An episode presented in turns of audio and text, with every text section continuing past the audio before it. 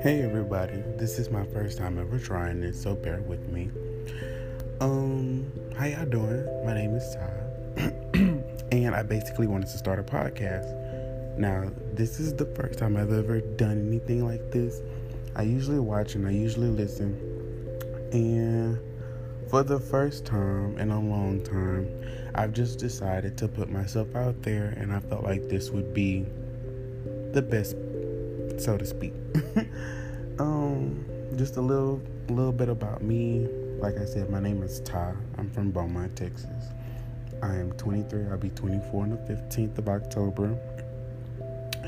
Um, I like reading. I like singing, and with this podcast, I just I want to open up dialogue. I want to do different things. I want to talk about different things. I want to meet new people. I want to spread out and do new things. Just simply that.